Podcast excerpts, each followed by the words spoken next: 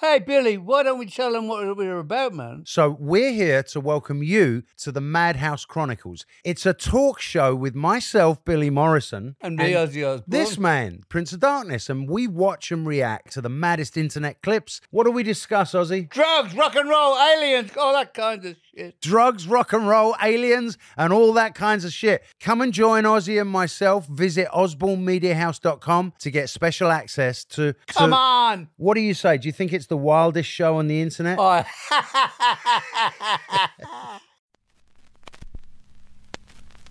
Warning.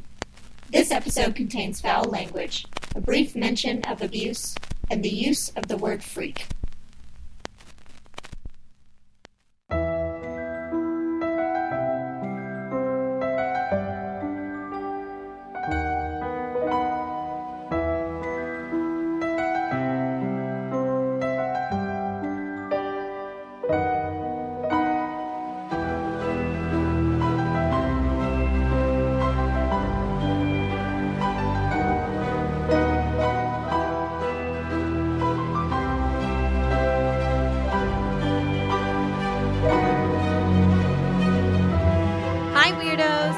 Listening to Keep It Weird, the podcast for all things strange, unusual, paranormal, supernatural, creepy, sticky, gross, scary, and everything in between. Each week we get to hang out and talk about something weird, and this week is certainly no exception at all, because...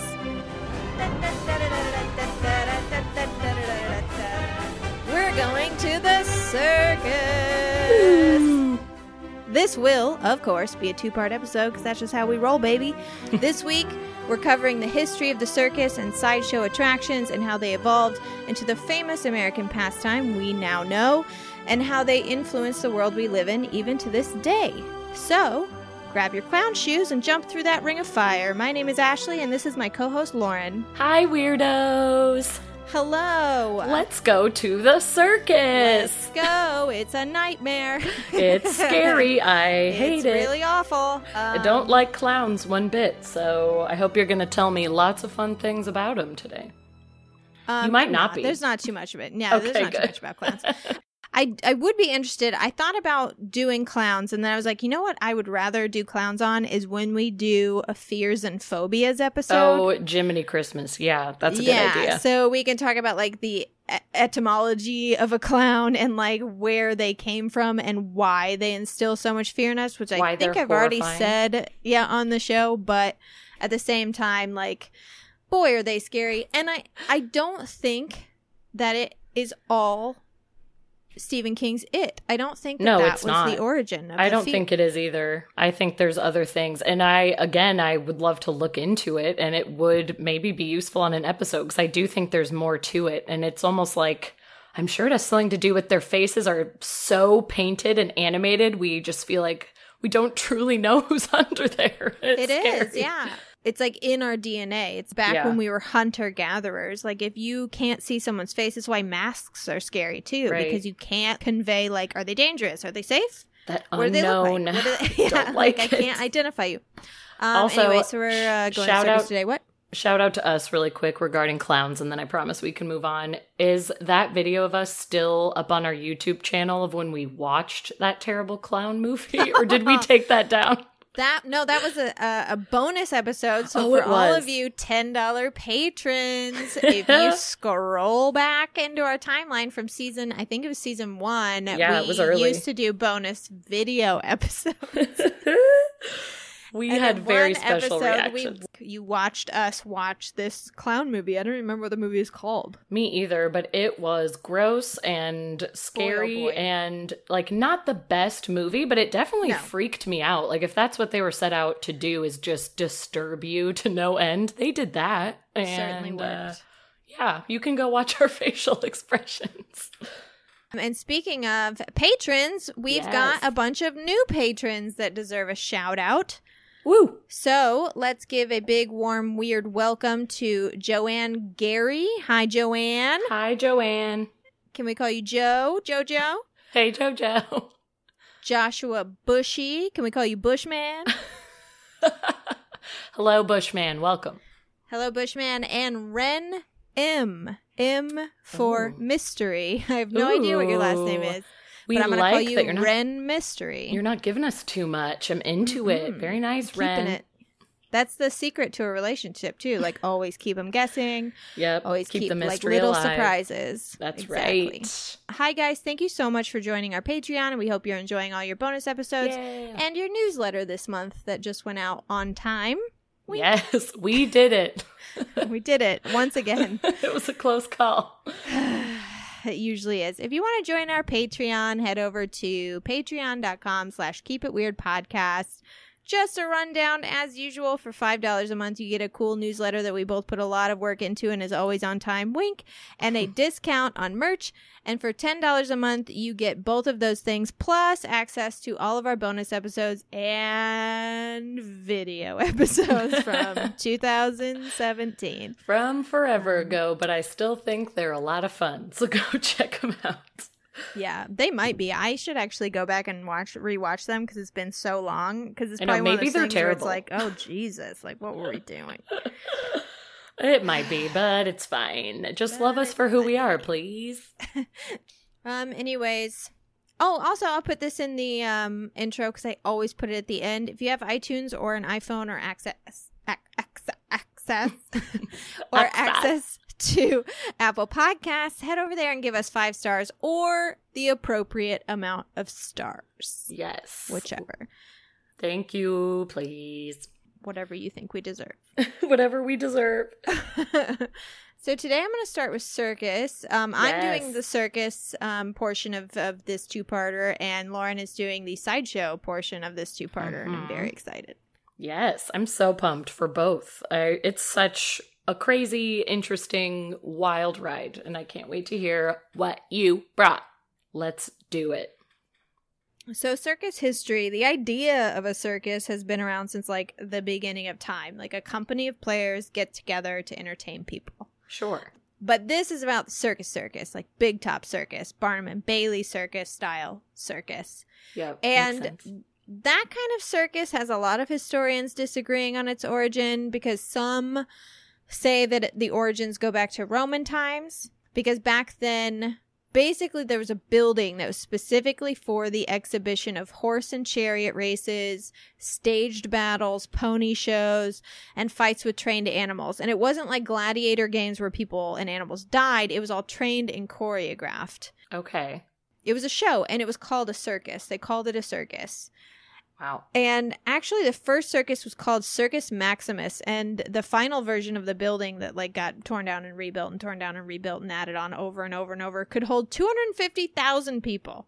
Dang. Right? That is quite an arena. My goodness. But also, Circus Maximus is a badass name. I, I know. like that a lot. Is that a band? Is that a new band? It should be. I feel like that would be the a name for a Panic at the Disco album. Yeah, totally. Panic at the Disco just dropped Circus Maximus, Circus September Maximus. twenty twenty. Love it. So the rest of the historians uh, who disagree with the Roman thing say that the origin of modern circus is all because of a man named Philip Astley, who uh, set up the very first modern amphitheater, actually, mm-hmm. in England. Okay. He built it for the display of horse riding tricks specifically, and this was in Lambeth, London in seventeen sixty-eight. And wow. He was not the inventor of horse riding tricks. He was not the first person to introduce acrobats and clowns to the public, but he was the first to create a space where all these acts were brought together to form a show. Okay. Makes sense. And uh, the reason... that it was a circle. So he performed his horse riding tricks in a circle. And back then there were circle horse performers and straight line performers. Oh. Um, so he built the building into a circle shape because that was his style. Right. So the circle with the amphitheater type seating and the entertainment that he offered, all of that together made up exactly what we now know as a circus. Yeah, it's always the circle. So he was the start of that, of that tradition. Yeah. Okay. Pretty much. Very and nice. I don't know, have you ever seen uh, the horse performers? I don't know that I have, actually. I we grew up in the Midwest, and me even like further south than you. Mm-hmm. So I've been to my fair share of rodeos, mm-hmm. which, which I, I also have like, not. I've never been to a well, rodeo. Really? Yeah, which I'm surprised because they did happen quite a bit in the Midwest. Like, I'm actually kind of ashamed to admit that I've never been to one. I need to go. Oh, gosh. I actually, I was really good friends. Uh, my friend Natalie Langenfeld, who was my, my best friend. I went with her and her sister. We would, like, travel to different rodeos because oh my goodness. Some of the rodeo boys were so fucking cute. Quite handsome. I so believe it. Cute. Uh, and then you meet them and they're the dumbest people alive. Like, dumb as no rock. Offense to any of these boys that I met as uh, uh, bull riders. I don't know. What do you call them? Rodeoers? Rodeo bull riders? Men. I have zero clue. Like I said, yeah. I know nothing of the rodeo. I don't imagine we have many rodeo dudes listening to our podcast, but if we do, I'm so sorry. If we sorry. do, sorry. But also, you're dumb. But the cool part about the thing that I liked about the rodeo were the, the horse tricks, because it was literally people that would like get the horse running really fast and they would stand up on its back and mm-hmm. like ride it standing up. I, it was just like amazing. I couldn't believe that either party could do that, the horse or yeah. the person. I mean, it's so impressive that the horse is trained that well, but also how are you balancing that way, human? I don't, I don't get it. On a full running horse. Anyways. Right. It's pretty amazing. So Astley's show was hugely popular, so it was very quickly followed by others. And at that time, circuses were not mobile. They were held in all kinds of um, sort of like all-purpose buildings in large cities. Okay. America was in the circus game at the time as well. Um, Victor Pepin from New York was the first American to operate a major circus in the United States.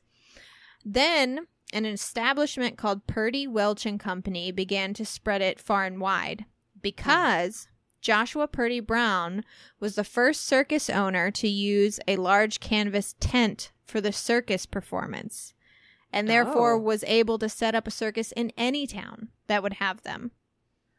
And that's become the touring circus that we know mm-hmm. that just pops up tents wherever they yeah. want to be. He was Very not the nice. first circus to tour. That had been going on since the seventeen hundreds, but right. they could only tour to big cities with big arenas, whereas sure. this gave them the opportunity to literally go everywhere. Yeah, just find an open space and pop up. And they traveled in caravans anyway, so they just, like, put the tent in the back and, like, mm-hmm. went to the next town. And it's actually funny how this happened, because this wasn't, like, an idea he got from a dream. Basically, they were going to Wilmington, Delaware to perform the show. And this period in history was an era of religious uh, revivalism. It was the evangelical Second Great Awakening, because apparently religious people have to wake up at least once a century to make everyone's lives miserable. Oh, gosh. Um, Sounds which about is exactly right. what happened. So they banned public amusement. They literally okay. canceled fun. Like, fun was not allowed. No shows, no theater, no nothing. Ugh. And so Purdy Brown was there and he was like, what the fuck am I supposed to do with my show? Yeah. Like, we can't perform in this town. So what he did was, to get away with it, he made this canvas pop-up circus just outside city limits. So it was technically not illegal. Right. He was outside city lines. Yeah. Very so they smart. couldn't do anything about it. And not only did the tent allow the circus to go everywhere, it also gave it like a kind of edge, because they would set up the circuses on like outskirts of towns. And it was sort of like a, I don't know, it felt like rebellious or like yeah. dirty, sort of more dangerous. Like anything could happen because you're not like right. going into a set arena. It's like, I don't even know who these people are or what kind of facilities they have. What are we about to get into? This, this is, is very D I Y. I'm very excited to watch this show. Uh. I love it. So um, there's a lot of cool history to the circus, especially in Russia. Oh. Lenin actually wanted the circus to be like the art of the people. So he set up a very famous school to this day, the Moscow Circus School. And now some of the world's greatest acrobats and circus performers ever come out of Russia. Oh, and dang. um, yeah, and it was huge at the time. Of course, unfortunately, you know, Soviet Russia, and it basically turned into like a big propaganda machine because like mm-hmm. Lenin started it, so it was like a government-run thing. It was kind yeah. of a nightmare. But now, still to this day, people go to circus school in Russia. Dang, I guess that makes sense because their gymnasts are always so good at the Olympics, yes. like Russian gymnasts. Mm-hmm. And the circus has some of those same elements with trapeze. And I mean, many of the performers have to be flexible and do their thing. So this actually makes a lot of sense. If anyone ever watches America's Got Talent, there's always a fucking contortionist Russian woman on the yep. show. Like every They know how to bend that body. Never fails. It's true. But I don't I don't have a lot of time, and I have to get to P T. Barnum. Oh, Lord, have mercy. Mm-hmm. Uh, as in Barnum and Bailey Circus, as in The Greatest Showman on Earth. So P T. Barnum was born in Bethel, Connecticut. He's a Connecticut boy. He was a businessman. He had several businesses. Um, he had a general store, a book auctioning trade, real estate. He started a weekly newspaper at one point. Actually, because of his newspaper...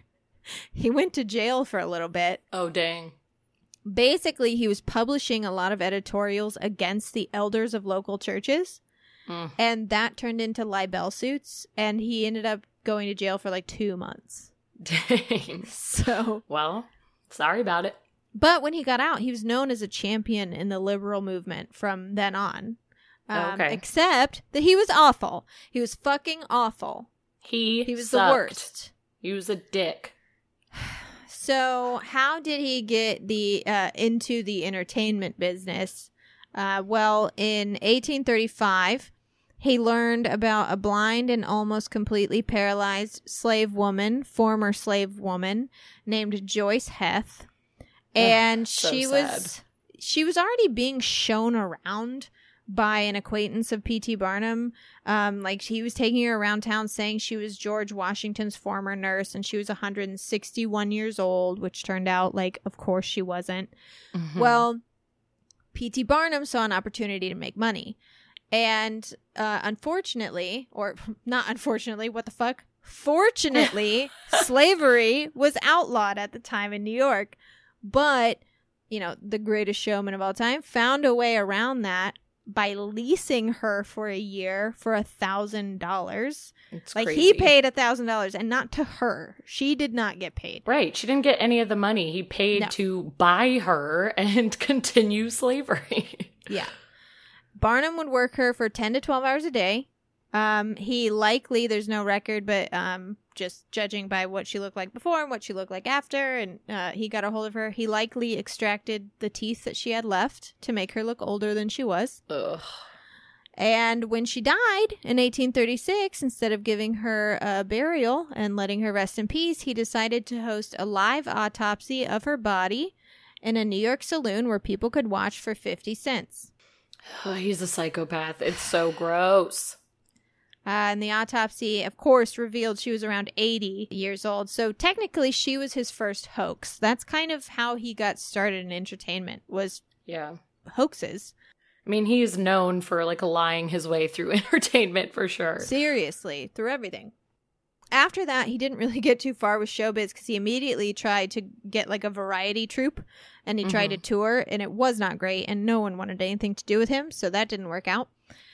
But in eighteen forty-one, he purchased Scudder's American Museum in New York City, which he then improved. He upgraded the building, he added exhibits, and he renamed it Barnum's American Museum. And it became super popular and honestly sounded dope. Like, it yeah, sounded I'm sure awesome. It would have been a good time. He added a lighthouse lamp on top that you could see, like, all up and down Broadway. And there were these Ooh. beautiful paint, giant paintings of animals on the building. And the roof of the building was transformed into, like, a strolling garden with a view of the city. And he launched hot air balloon rides off of it. Dang. Like, every that sounds day. Sounds amazing. Yeah. I would have awesome. gone for sure.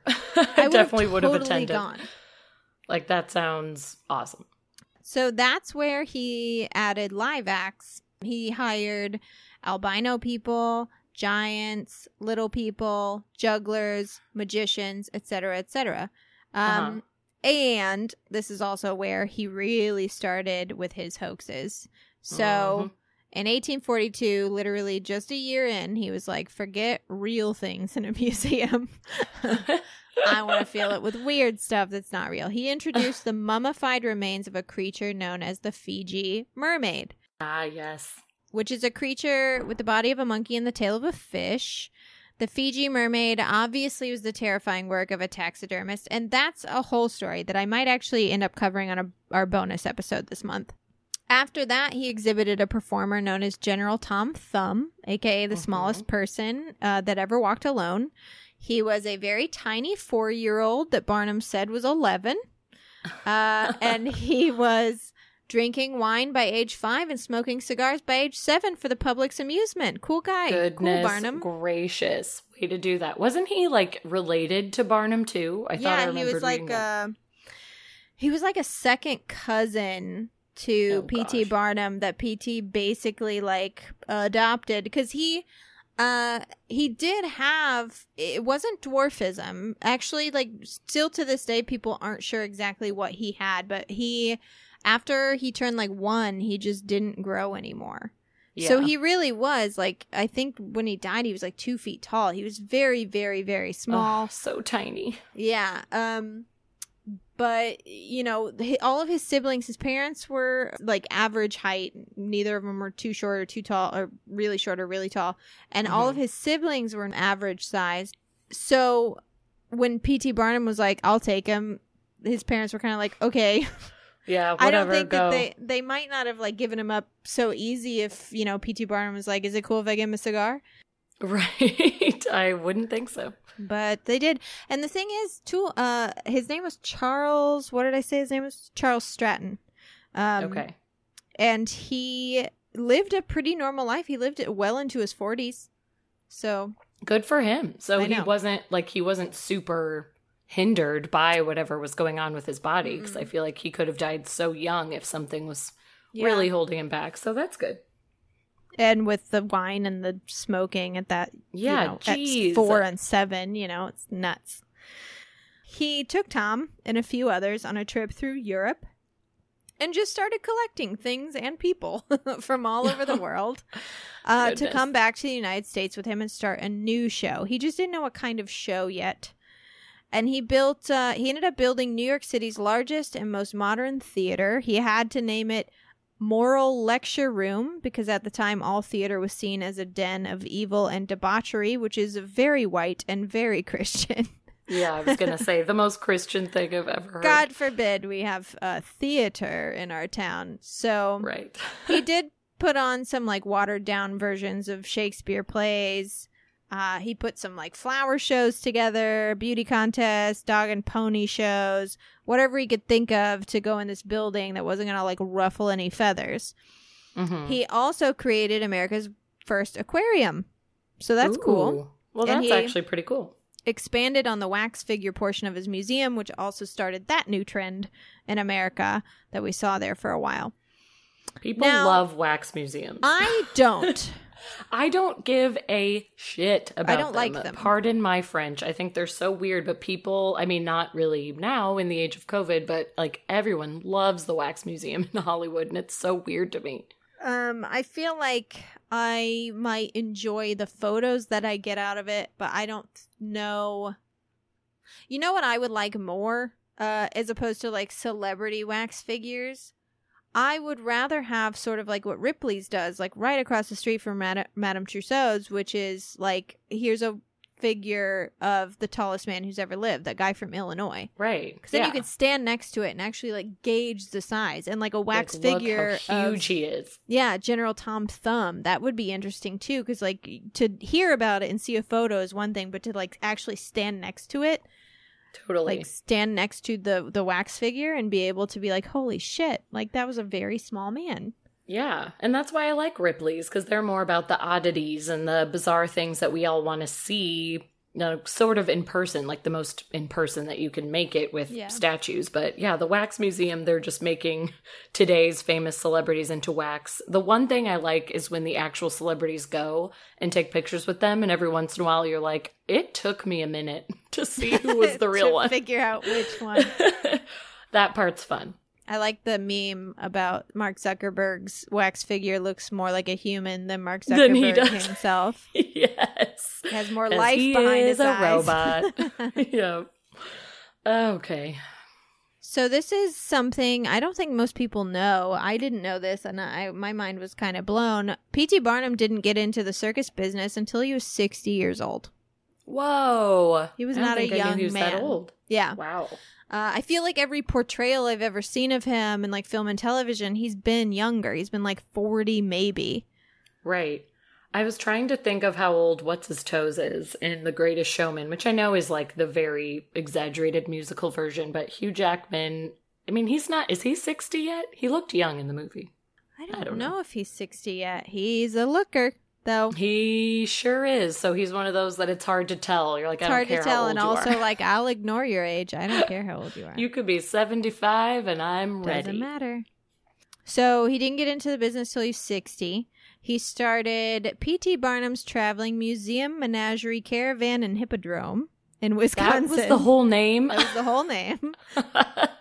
With a guy named William Cameron Coop. Uh, and that went through several names. Of course they changed the name, because why would you keep that name? Um, yeah, P T Barnum's doesn't quite roll off the tongue. Traveling World's Fair was one of them. Uh, they tried out Greatest Show on Earth for a while. They tried out the Great London Circus, which is like, who? Until they merged in eighteen eighty-one with a man named James Bailey and his partner James L. Hutchinson, which eventually shortened to Barnum and Bailey's, and obviously stayed that way for a very long time. That was the smartest name yes. you could have done. So simple. Alliteration. Great. It sounds yep. great. It's simple. It's easy. It. We know what you are. They revolutionized the circus for better or worse, mostly worse. They added large animals. Their first big attraction was Jumbo the African Elephant. They added acrobats and an entire ring for their sideshow, a k a the freak show. They were the first circus to own their own train, which was cool. Oh, wow. Yeah, they started traveling by trains because, of course, they would. That's so much better than a caravan. Um, and right. and P- Barnum and Bailey weren't the first ones to think, like, let's ride the train instead. But they were the first one to have enough money to be like, I'm buying my own train. Yeah, this is just our train. My circus. Later on in life, he became a Republican. This was the time that the Republican Party were on the right side of history and opposed slavery. And um, he kind of begged the world's forgiveness for the way that he treated non-white people before his career as a showman and in the beginnings of his career. And because of that, he kind of rewrote his own history, because people don't really talk about that part of his life, even though it was a totally. huge part of his life. And even after he started, like, you know, quote unquote, mistreating non-white people, he still made racism fun. Yeah, he, he still made somehow. it so that, you know, the people had, were entertained. He paid the, you know, the African man that he brought over from whatever region of Africa. You know what I mean? He paid him. Yeah. He fed him. He right. didn't, you know, took beat care him. Of him. He took care of him, but he still had him go out there as an ape man. Right. You know, he still made it like he a still fun, cool people, thing but, to be yeah. racist. Everyone but, was just having a ball. You know, my... Whatever. One famous quote of his actually does not exist. Um, he's quoted as saying, "There's a sucker born every minute," but there's actually no proof of him ever saying that. And oh, it's gosh. probably more likely that one of his rivals said it about him and his large audiences. That makes sense. He had so many enemies. So many. I mean, everyone fucking hated him, and like, why wouldn't you? Yeah. But the cool thing about P T Barnum was he had his finger on the pulse. Like, he didn't think he was tricking people or fooling people with his hoaxes and stories. He knew that they knew it wasn't real. That's not the point. Yeah. They wanted to be tricked. They wanted to live in this fantasy world. And that's how he looked at his audiences, as being like in on it with him. Like, he totally, was like yeah. winking at them. So emerging as well at this time were five brothers in Wisconsin, the Ringling Brothers. Ah. There was actually seven Ringling Brothers, but only five of them went into the circus business. Okay. They started out as a small caravan that grew and grew and grew, eventually made enough money to travel by train. P T Barnum died, and Bailey purchased the museum from his widow and obviously took over the circus. And because Bailey... took the circus on a tour of Europe. He decided he wanted to do a big tour of Europe. And Ringling Brothers, they had the opportunity to kind of take over the Eastern Seaboard as well as the Midwest, because Barnum and Bailey's was still the biggest ticket in town. But sure. since they went off to Europe for like, I don't know, eight to ten months or whatever, Ringling Brothers was like, let's get in there and like take over. Yeah, let's see what we can do here. Exactly. When Bailey returned, and he now had, you know, he had competition for the first time in the United States, really. Man. And it was fierce competition. So he decided to take the show west of the Rocky Mountains for the very first time. This was in nineteen oh five. And he died the following year. And that's when Ringling Brothers bought Barnum and Bailey's. And Ooh. They ran the circuses separately until nineteen nineteen when they merged them and became the greatest show on earth, which is what they uh, were called for a very long makes, time. This all makes sense now. Yep. Circuses remained a popular source of entertainment. They even made it through the Great Depression. But after World War Two, television arrived. And yep. it was kind of all downhill from there, especially starting in the nineteen sixties when animal rights activists got involved. Ringling basically was the last flag flying, and they performed their last show in two thousand seventeen. But like Man, most things, that was so recent. It was so recent, but I do remember when they announced it, and I was like, "Thank God!" Because they were still using elephants and giraffes. Yeah, and they still weren't doing great things. Like mm-hmm. we all were questioning it just a bit. So I do remember being like, "Oh yeah, this should probably come this to an should, end." This should but... probably happen. Yeah, it makes sense. But like most things, circuses didn't die. It just became something else. Today, we have different forms of performance art.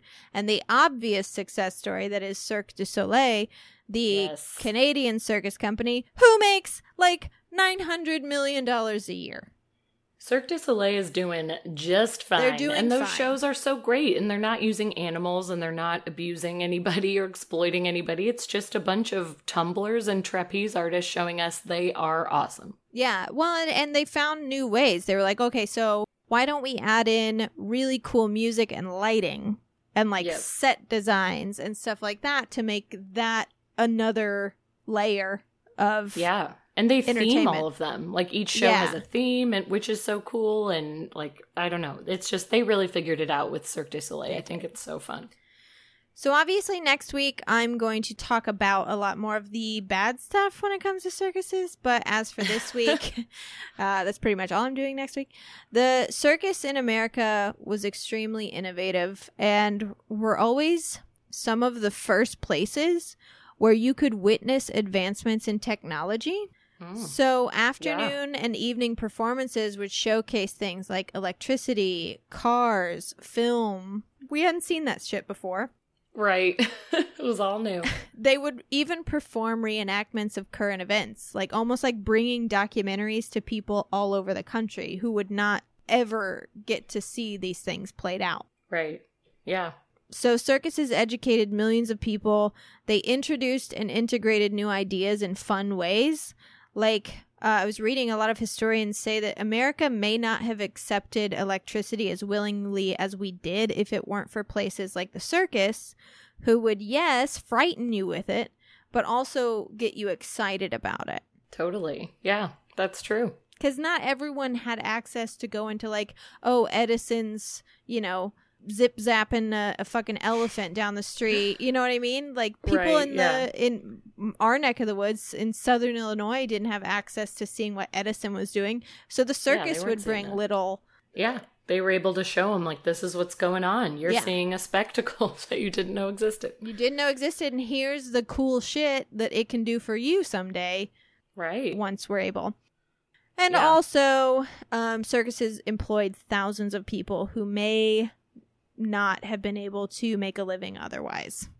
Yeah, one hundred percent. A lot of the, you know, the talent, fine, but especially the sideshow attractions and uh, a lot of the men and women who worked as like the rubes and as the, you know, the drifters that would come in and out that would say like be missing their arms and legs. And it was like, we have a right. job for you. We have a job for literally yeah, everyone. We will take you in. Mm-hmm. Yes.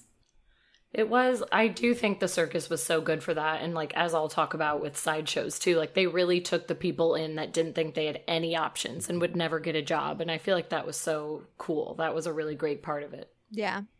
Um, and that's all I have for circuses this week. Next week will be a lot less fun. It won't be as fun and entertaining. Sorry. No, it'll still be entertaining, but in a dark way. Well, we can jump into some sideshow history, Please. Which I mean, you will hear, it's obvious, like Ashley even mentioned the sideshow a few times, like sideshow and circus have so much overlap because they were very involved with each other, and the sideshow eventually just became a part of the circus, but it actually started out a thing of its own. It was its own little sideshow is the perfect term. It was a sideshow that like needed to find its ground. But going through the history was really fascinating because you realize, and it's not surprising, that humans have been fascinated by abnormalities and deformities and things that just seem like magic but are not. Like, we've always been fascinated by this, and yeah. why wouldn't you be? Like, it, it feels so different from the norm and we get excited. So the first pair, or like entertainers, they didn't even mean to be entertainers, but they go as far back as the seventeenth century, were these conjoined twins. Their names were Lazarus and Johann Colloredo. They were from Italy. Um, they were probably the world's most famous siblings from back in the day, and many cities liked to play host to these brothers as they traveled throughout Europe. They were born in sixteen seventeen in Italy, and they fascinated and horrified the general public, and here's why. So Lazarus was thought to be this handsome, appearing otherwise perfectly healthy guy, except for his conjoined brother, a man named, named Johann, who protruded upside down from his brother's chest. What? He was significantly smaller than Lazarus, and it was basically just his upper body and his left leg was visibly extending. Everything else was melded into his brother's torso. Oh my goodness. And there's not a ton on these guys. There's not a ton of history on them because it was so long ago. But yeah. it was. It is believed that his mental capacity was not great and that mm-hmm. he could say very few things and didn't fully understand what was going on. His eyes were constantly closed, and for the most part, his mouth just hung open, and sometimes even his tongue would hang out. So everybody just sort of looked at him as like this useless appendage that was hanging off of his brother Lazarus, which is so sad. But I mean, nobody had really seen conjoined twins before. It was like, we don't know what to do with this. Well, and it would be super interesting if we had someone like that today, because you could actually test the brain waves and the brain exactly. function and find out. Like, we just have so much science now. Yeah, and then, man, I'm just thinking now I'm I'm off in my own world now. I know, you could go down the rabbit hole of this. I was like, would it would it be more humane to to kill him? You Honestly, know what I mean? I know that's horrible to say, but probably yes, because he wasn't, he's hanging off of his brother. He's mm-hmm. not living a fulfilled life. It doesn't seem like he's capable of, you know, even creating s- sentences or his own thoughts yeah. on the world. Like, it, it really is sad. That's something that I know is like a hot button issue for a lot of people, one hundred percent. You know, even just like, because I think it's very humane. I think that if you, you know, are terminally ill, that you should yep. one hundred thousand percent be able to say, I would like to die. Can you yeah. give me a dignified death, please? Exactly. Like, my quality of life is not good. I am in pain constantly. I'm I would not rather enjoying choose the way when I'm I living. Die yeah. than like, oh my God, is it happening today? Oh my God, is it happening today? Yep. Yeah. So I, man, okay. All right. No, I'm putting I that away. You. It's horrible. I'm going to yes, think about that away, as but... I'm going to sleep tonight. You're gonna think about this forever. But for now, I'm I'm I'm back. So Lazarus went on tour with his brother in order to earn a living. So that's why these are kind of like, it's like, it's weird to call them a performer because they weren't performing, but they're kind of like the first like oddity, you know, to go on tour. It wasn't yeah. a known thing. So Lazarus was going on tour with his brother, and they traveled to England to make an appearance at the court of King Charles the First, which was a huge deal, and it was in the early sixteen forties.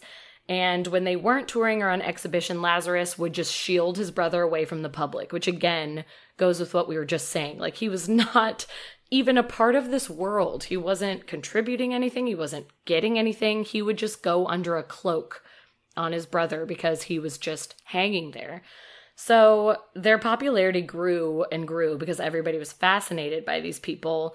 Um, Lazarus was basically in perfect condition. Nobody really knew what to do with his brother who was hanging off of him, but they kept touring around and became really famous, and they're sort of known as like the first sideshow. And it dates back as early as the sixteenth century. This is even before Lazarus and his hanging brother Johann. People were very fascinated by physical deformities and abnormalities, and they were no longer deemed as bad omens or evidence of evil spirits residing within a person, as they had been in years past. So the sixteenth and seventeenth century, we finally moved to a place of, we can accept these people. They're not Satan. They're not pure evil. We mm-hmm. just are amazed by them and kind of want to see what they're going to do. So anyone who had an unusual physical characteristic became a public curiosity, and they would also kind of tour around and just be this showcase that people could come look at. Some of them actually had sideshow managers. This is when, you know, like the showmen kind of started coming forward, of people that led them around and told them where to be and gave them the jobs. It is unknown, again, because it was so long ago, whether Lazarus had a manager leading him around, or maybe he was just doing it of his own authority, but a lot of them had a manager and they would just split the profits as they went from place to place. But whatever the case, it really wasn't until the nineteenth century that sideshows, or freak shows as they were called, became a big thing. And I don't love the word freak show, even though it's like the name of television shows and used so commonly now, but I just, I'm kind of giving a disclaimer and a warning. I'm going to say freak show quite a bit while I tell these stories, and I'm even going to call the performers freaks because that is what they were referred to at the time. I don't love calling people freaks because it just sounds so derogatory and not great, but if you talk to sideshow performers today, they will say, mm-hmm. I'm a freak in a freak show. Like, call me yeah. a freak. That's what I am. I'm proud of That's this. That's my title. And like, yeah, they might nature. not have been back then. Of course not, you know? They were doing yeah. what they had to do to survive, but that's an interesting yeah. one, and I don't know Absolutely. the answer to it. I don't either, but I just wanted to give the warning in case anybody is offended by the word freak and doesn't like freak show. It's just, I'm telling you the history, and that was what was historically accurate at the time, so that's just where we're headed. But, okay, so sideshows or freak shows basically were this form of entertainment that had, like, a variety of entertainment going on each evening within their shows. So the most common of sideshows were called ten in ones, and they basically brought on ten performers or freaks onto a platform, and they would just bring an audience through, and they would literally just walk through and stare at these ten people who all had different either birth defects or just or abnormalities that had come on over life, or they hadn't, you know, grown to a certain height. There was lots of dwarfism on the stage, but people would just walk through them and look at the ten performers on the platform. And every now and then they would throw in a magician into the mix because they wanted to give the crowd a break from some of the more unsettling things they were seeing. But not all performers were just the natural freaks born with the physical deformities. There were also performance artists who had talents like fire eating, sword swallowing, and full body tattoos, which we still see that today. Like, that's normal at the circus or sideshows, whatever. So there were these performances as well. Um, a lot of shows back in the day were regarded as inappropriate for women and children, and they would have men-only sideshows. And these often included the display of anything that felt too exotic or objects that felt unnatural that they thought women and children were just too innocent to see, so they would only invite the men.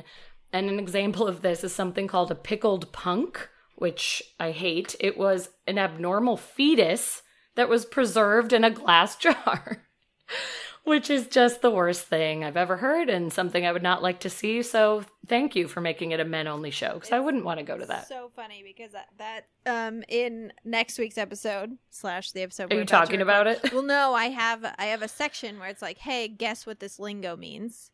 And oh, pickled punks was one of them, and I, I I'm sorry I cheated. No, no, no, it's fine. I said it to Joe earlier, and he was like, "Uh, drunk guy," and I was like, "That is a really, really good guess," but no, it's a fetus. I would never have guessed a fetus. Like, I'm kind of sad I read this because I wonder what I would have said if you had just blind blindly asked me that. But yeah, when I read that, I was but, like, "Holy shit! What a dark, yeah. dark nickname." A dark, dark, horrible thing that people went to see. But so also in- that ended up getting sold to actual, like, scientists yeah, that were able to learn a good. lot from exactly these, you know, deformities. So totally. It ended up, once you get into the hands of science, it's good because they're going to try and figure things out. But to just send people in to stare at it on a stage, that's yeah, the part that's I just I don't want to be a part of. So the growth really happened around eighteen forty-four, and it is a big thanks to the man we don't enjoy, American circus pioneer P T Barnum. American hero P T Barnum. That American hero that we do not enjoy. But, I mean, it's like you said, he really is the greatest showman. Like, he knew what he was doing, even if he was exploiting people. Like, he, he knew how to do it. He knew entertainment. He knew how to be a businessman. But he um, traveled to England in eighteen forty-four with Tom Thumb, who you were talking about. And this was kind of the first time in England that sideshows really got popular, because there had been little things here and there, and there had been, you know, some people being toured around, as we talked about, being shown off if they had deformities. But once Barnum brought Tom Thumb to England and, you know, started spitting his lies about him and making it, like, even said he was English and not American so that he felt like a local, people got so excited that they were like, oh, we need to make more of a spectacle of this. This needs to be more of our regular life. And, um... like, even, I think at one point they went to see, who was it? I thought I had it in my notes. Oh, Queen Victoria. The, they, he presented Tom Thumb to Queen Victoria, and she was a huge fan of this and was obsessed and was like, we need to have more sideshows. I want to see more of these performers, blah, blah, blah. So it became huge in England. And then back in America, uh, sideshows had started back in, like, eighteen twenty-nine, around the time of the arrival of Chang and Eng, which were the original Siamese twins. Yeah. Like, they are... They're the reason Siamese twins, like, that term was coined. And we'll, we can talk more about them later. But that is why, like, things started to become popular in the eighteen thirties. But American sideshows really didn't start taking off until the eighteen forties as well. It was sort of when P T Barnum was just getting crazy and showing everybody that it could be basically like going to the theater. So the Victorian era is basically called the heyday of the freak show and the sideshow, because it was the age of scientific and medical advancements, and the public was just becoming more and more curious about the unexplained oddities they were seeing. And freak shows were staged at both entertainment venues but also scientific venues, because doctors were just as interested. And it was drawing young children to old men and women, to doctors, to anyone in the medical profession, because truly, we were just so excited about seeing anything that was different from us at this time. And there was one really famous incident that explains the best way um, of how people were thinking during this time, of what was going on in the Victorian era. This wasn't even a sideshow guy, but it was this man named Hulu. He was a Chinese man with a fifty-six pound tumor on his oh. scrotum. On his scrotum? On his scrotum, Ashley. Heavens fifty-six pounds. He was never publicly displayed as a freak, but he was brought to London for a medical procedure. And when people got word of Hulu's arrival, crowds swarmed to the hospital, and they were all standing outside because they're like, how do we get in? How do we see this guy? We have to get a look at him. Like, this is how bad people wanted to see like, deformities. Ma'am, this is a Wendy's. Can you please?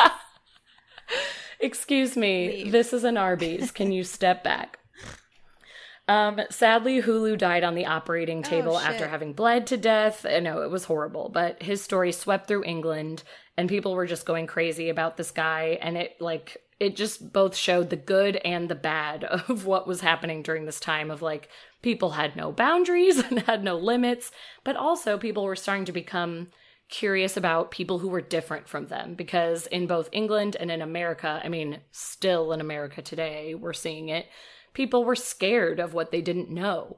And now people were starting to accept, like, oh, this person looks a little exotic was the term they would always use. And it's like they were starting to accept and want to learn more about this. So not only was the fifty-six pound tumor exciting, but also because, you know, he was Chinese. They were like, oh, well, tell me more about Chinese ideologies. And just they wanted to learn more. So that was just one example of people, like, going crazy during that time. So as sideshows were growing, the showman became more and more the essential component to making the sideshow or freak show successful. The talent in the showman had to be the ability to recruit a person with an unusual disfigurement, talent, disability, whatever, and bring them to use as an attraction and find a way to make money with them. And a showman basically had to have an alter ego, a stage persona that became their public identity and who they were recognized as with the audience. But Um, the showman also had to be able to kind of hide their freaks and their performers because it had to be a big surprise for the public. So they they had a tough job. They were securing the locations, hiring the people, then hiding the people, and making the show what it was. And these larger-than-life personalities during the Victorian era became an art form. It had nothing to do with even the show itself and what you were bringing around. It was just like, what story are you telling? What character are you bringing? Um, and they had to be perfect, which is why Barnum was great at it, because he just became so good at lying and making any person or, you know, object look amazing. And even like you were talking about the mermaid that he totally made as a hoax. It was like he just... He came up with that, and he ran with it, and he knew how to make a show. So Barnum had a talent for that. Last week or the week before, the week before, uh, when I was talking about the history of tattoos, the tattooed women, they made up their their stories, too. Um, when oh, they were yeah. part of the sideshow, as opposed to, you know, they they got their tattoos like everyone else did, but they would say like, I They'd was kidnapped a by a group of Native Americans who right. gave me these tattoos as a form of torture, and they're telling these stories, and everyone's just like, what? Can you believe what that? Is going and they on? Were making so much money. They were making stupid, stupid money. And like, and like, yeah, half of it is the story. That's what's crazy. It's like you, Barnum, and whoever, whoever was running the sideshows could present these people as much as they wanted. And yes, a lot of them did look like the craziest thing you've ever seen in your life. But if there's no backstory or no like either heroic story or terrifying story, people, they will lose interest. And it's like they, the showmen, they ran it. They had to be talented. They had to be good.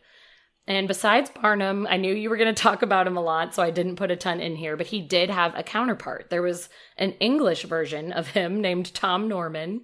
He was over in England kind of doing the same things. And in the eighteen fifties, when Barnum actually was like taking a breather, he was struggling with some debts from failed business ventures and like not doing as much. This is when Norman started to rise to success because he was taking all of Barnum's ideals and just doing it over in England. So... he started out small. He was just renting the shops of small businesses for a few days at a time to show off his oddities and his people. He would just pop up a small stage or a curtain and make it work. But by the eighteen eighties, Norman's traveling freak show was a huge hit. And by the end of the nineteenth century, it was like a permanent fixture everywhere. In any big entertainment venue in the city of London, you could find one of his freak shows. In eighteen eighty-three, Norman gained two of his greatest sensations, which were Marianne Bevan, the world's ugliest woman, oh. and Joseph Merrick. I know, it's horrible. And Joseph Merrick, better known as the Elephant Man, which we, I think everyone has heard of yeah. the Elephant Man. And I'll touch on them more in part two. I'm going to talk more specifics of the performers, but they're both very famous. You may have heard of them. Um, but sideshows basically, whether in America with Barnum or whoever, there were sideshows everywhere, or with Norman, who was making it work over in England, they were sort of the same. They started to follow the same path where it was a category each night. That's how they kept it fresh and kept it different. Um, depending on the entertainment that they booked, they would make a theme for the night, whether it was dwarfs or tall men or bearded ladies, whatever was coming. And it was also common to have specific exhibits set aside for women and children. Because like I said, they used to be like, okay, men only, and didn't really have the family-friendly ones. So, but Norman was good at this. He started to cater to the women and children and made family-friendly events.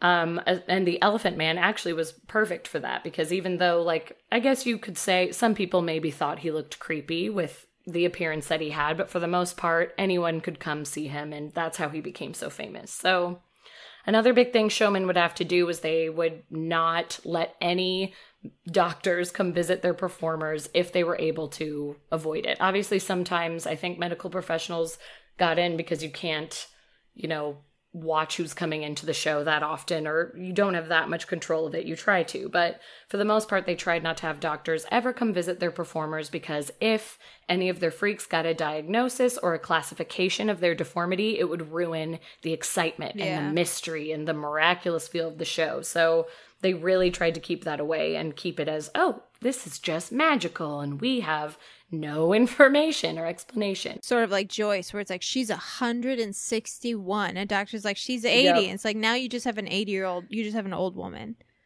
You have an eighty-year-old woman and nobody cares. Like, we've lost all interest. That That's exactly it.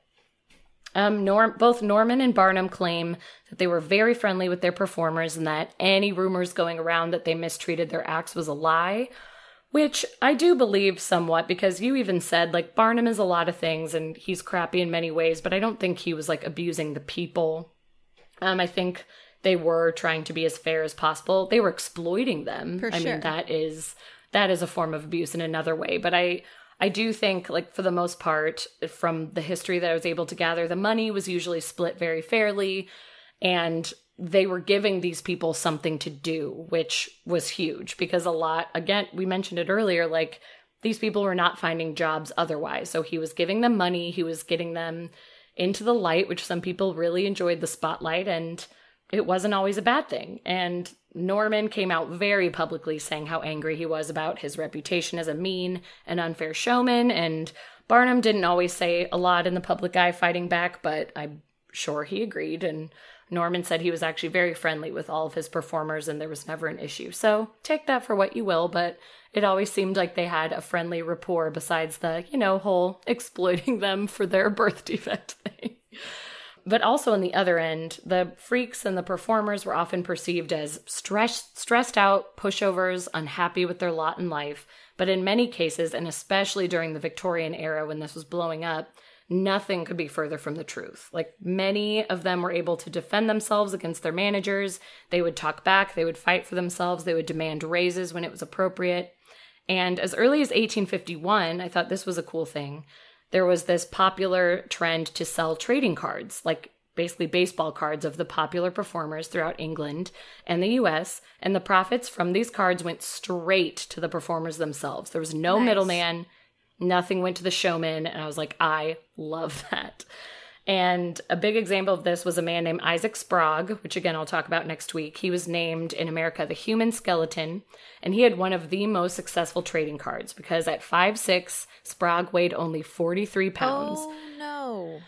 He was the skinniest, sickly-looking guy. It's crazy town. And he toured with Barnum all through the eighteen sixties, and he made a huge sum of money off of his cards because people were just blown away by this guy. So... for some of the more willing performers like Sprague, they would even put their biographies on the cards, and they would put their biographies on the pamphlets being passed around town, which just showcased them even more.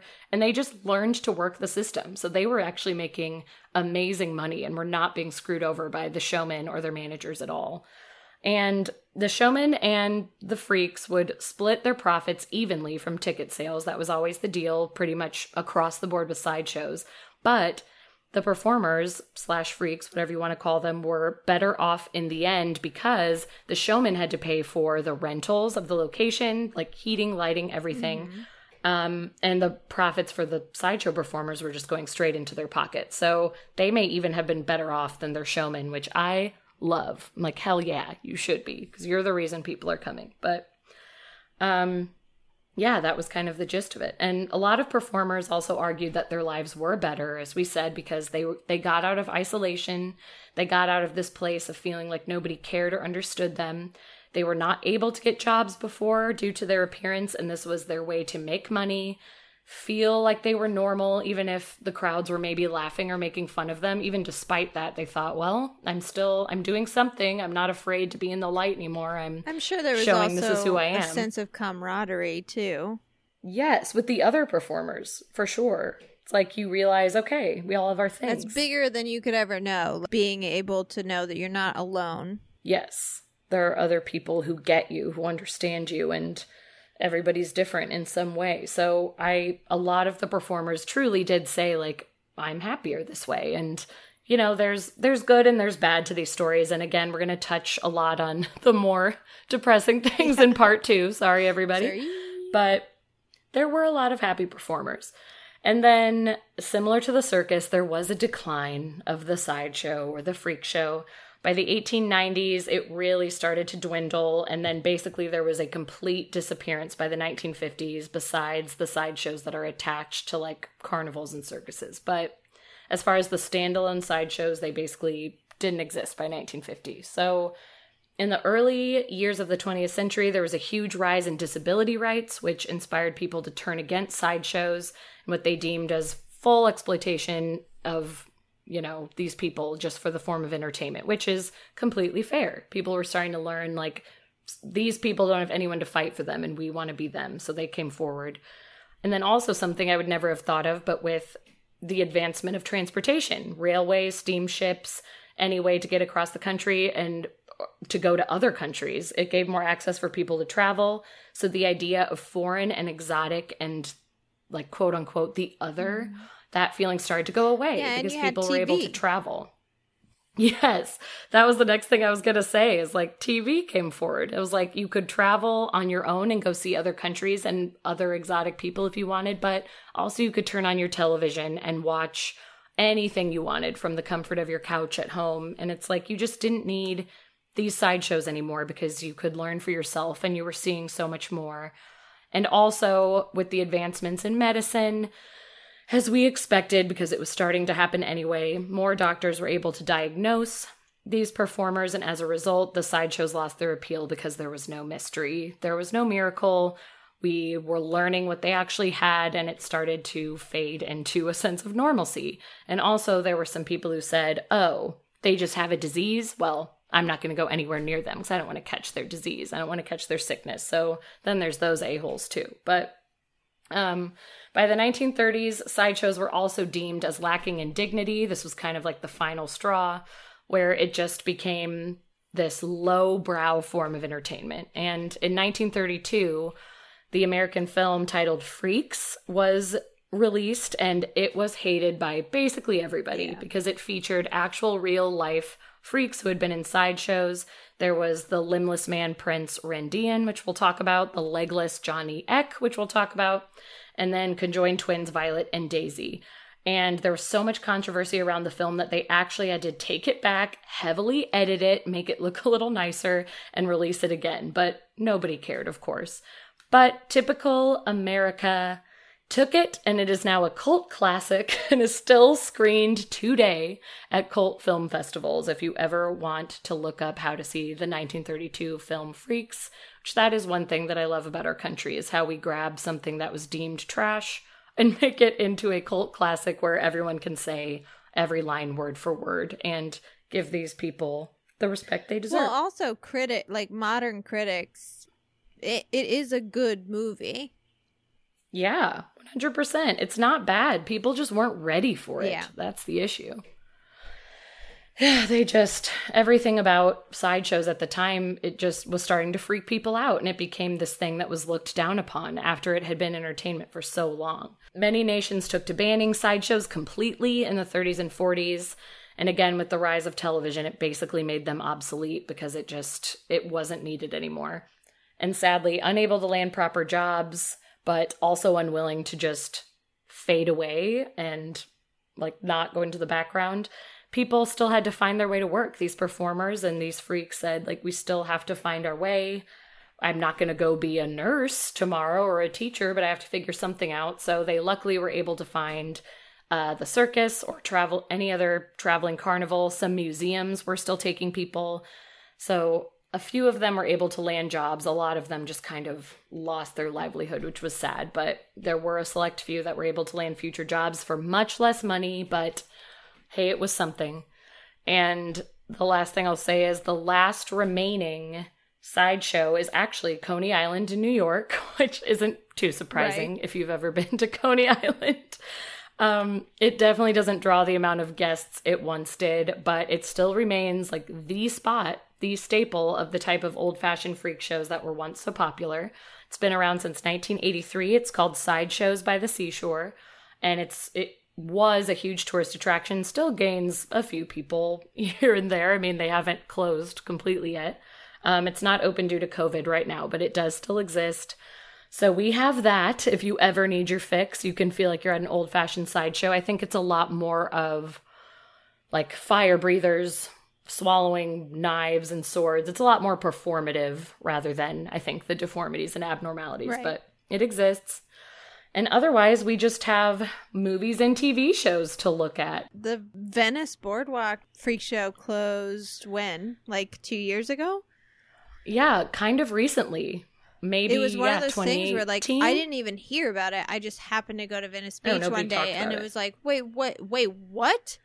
Yeah. Like, I couldn't believe it was gone. And the thing was, is a lot of the time, especially if you're out on, on the Venice boardwalk and it's not summertime months. Yeah. It was closed, but it still said freak show and, like, it still had all the illustrations on it. You thought it, it still existed. Yeah. And now it's, like, just painted over. It's just a building and it's paid. They painted over. I don't know. It's just really sad. It is sad. I mean, it's not a surprise, but it no. is sad. But I think one of the good things about Venice Boardwalk is you don't necessarily need True. a building to host the sideshow, because a lot of the performers will just be out Very on the sidewalk showing you what they got.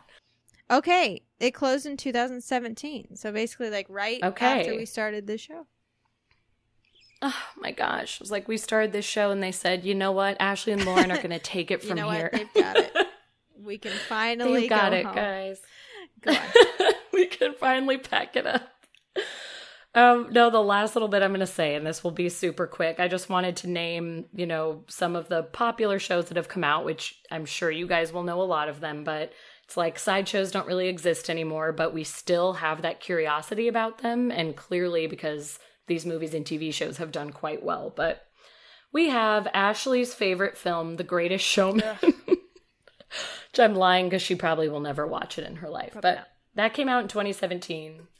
Hugh Jackman was playing P T Barnum, but it is loosely based, because they make him look very nice. But man, I love to sing to that music. There was a movie in nineteen eighty that came out called The Elephant Man, which my little side note about this is I watched it when I was really little, and my mom watched the first half with me, and then I think I had to go to bed, so we turned it off. And she said to me, she's like, don't watch the rest of this without me. She had seen it before and she knew how it ended. She was like, don't watch this without me. But of course, I'm an idiot kid. I think I was like eight or nine.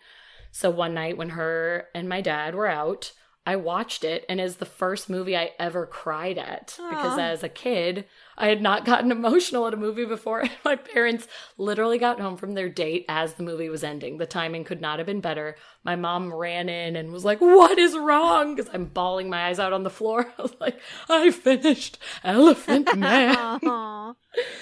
It's heartbreaking. He did have a very, very sad life, and it was just, yeah, he was just not served a great a great life, guys. But that was that. Freaks, nineteen thirty-two, we've I mentioned it a few times. It's definitely a movie worth watching. It's awesome, too, because all of the people in that movie, like you said, are actual... They were real. Sideshow performers. Yeah. And it's their performances are really good. They're so good. Like, they deserve so much more credit than they got when the movie was released. Like, they were so shunned and hated on, and I'm so happy that it became this cult classic that people appreciate now, because they were awesome and so deserve the credit they're getting now. So those are big ones. And then there was a horror movie called Sideshow, released in two thousand. Mm, have you seen that? No. I kind of want to watch it. I mean, it doesn't have great ratings, but I feel like it would be a fun one for you and I to watch at some time and just eat popcorn and drink wine and enjoy it. What else was I going to say? No, those were the big ones. Water for and- Elephants. Well, yeah, Water for Elephants. That's more circus, I would say. I was doing more sideshow. Oh, is but the, the Greatest Showman correct. More sideshowy? I would say yes, okay. Because a lot of it is focused on how the people who have their weird tricks or their oddities start to feel a little mistreated mm, by Barnum okay. or like ignored. So that's the only reason I put it more in the freak show category. However, yes, there is a lot of circus associated with it. Funny story about Water for Elephants is that that was Tell being, it. well, that was just a movie that was being filmed when we were doing background work. Extra work. And yes. I... never got on the set, and I was so pissed, because the people that did get on the set got booked like uh eighty more times. Like, it was like, if you get Seriously? on the Water for Elephants set, we will call you back every single day. Like, I remember um my ex-boyfriend Sterling, he was one of the rubes, and he made so much money just, like, getting to dress up in, like, the old-timey clothes and just go hang out in the middle of the desert with Reese Witherspoon. No, you know who we have to call out is everybody's favorite guest, Tyler. Because Tyler he too. was on that set, like, every dang day, and they all made so much money. Yeah. It was crazy. I'm town. still mad about it. It's been a decade. No.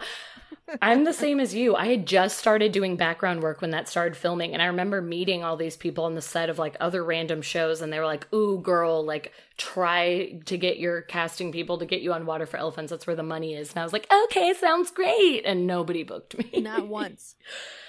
Anyways, live it. Go on. Um, a little shout out to a season two episode of X-Files. I did it just for you. There's oh, an episode called Humbug. Mm-hmm.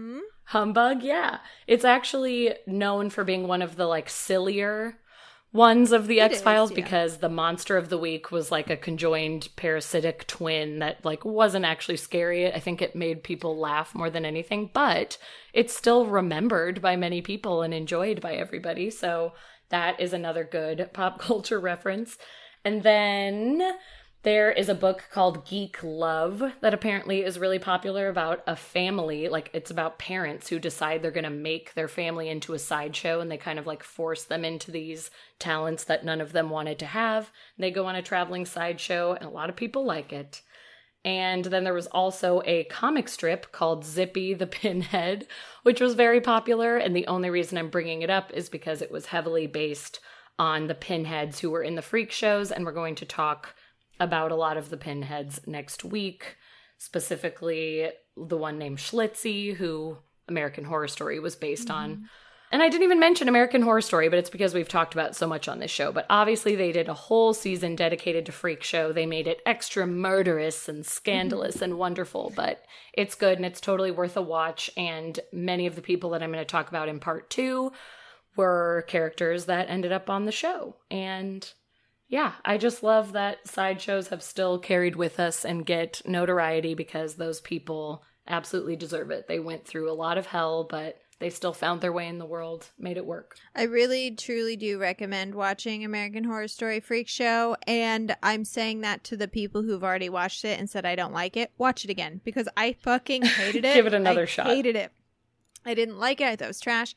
And then I rewatched it because I was showing Joe every season, and I I love it. I think that season's really great. Yeah. I love the relationships between all of the performers.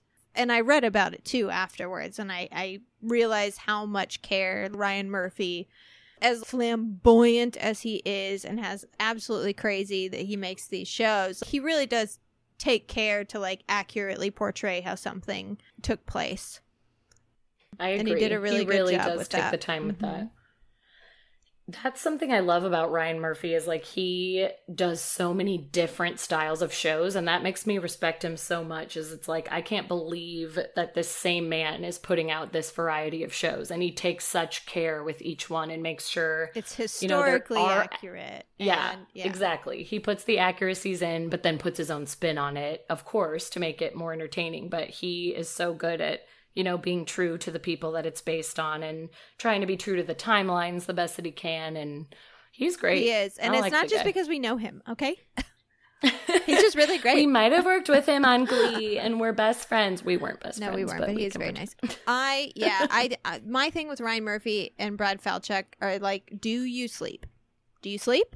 Yeah. Do you ever sleep? You do so much. I do, you do nothing. Everything. And I'm still like, there are not enough hours in the day. I'm so tired. I'm crying, but I feel like I did sit down for quite a long amount of time.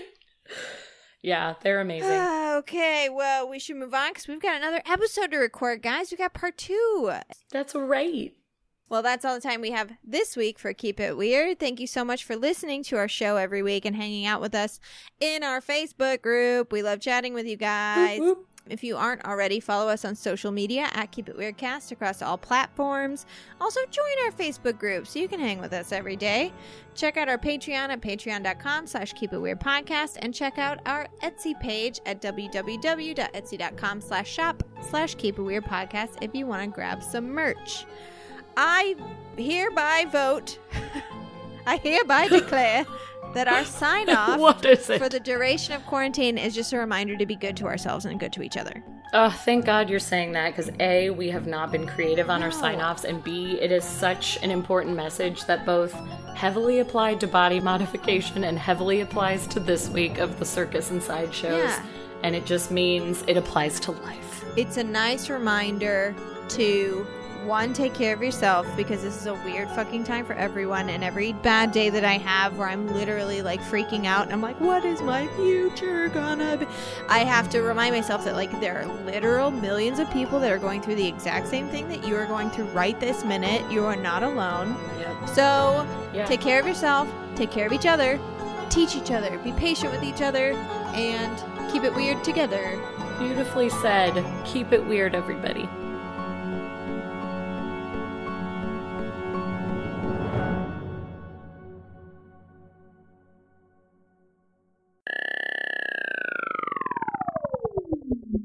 Um, sorry. Get it. That's a paella. So special. Such a special girl.